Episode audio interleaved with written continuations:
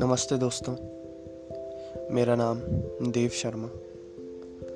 और मैं इस ऐप के माध्यम से कुछ छोटी छोटी कहानियाँ, कुछ छोटी छोटी कविताएँ या कभी कभी सभी बड़ी जो किस्से हैं, जो मेरे दिल में रहते हैं, पर मैं उन्हें लिखने के बाद आपको सुनाना चाहता हूँ। तो कृपया आप मेरा इसमें साथ दीजिए। मैं आपको पूर्ण विश्वास दिलाना चाहता हूँ कि आपके कानों को बड़ा सुकून मिलेगा। धन्यवाद।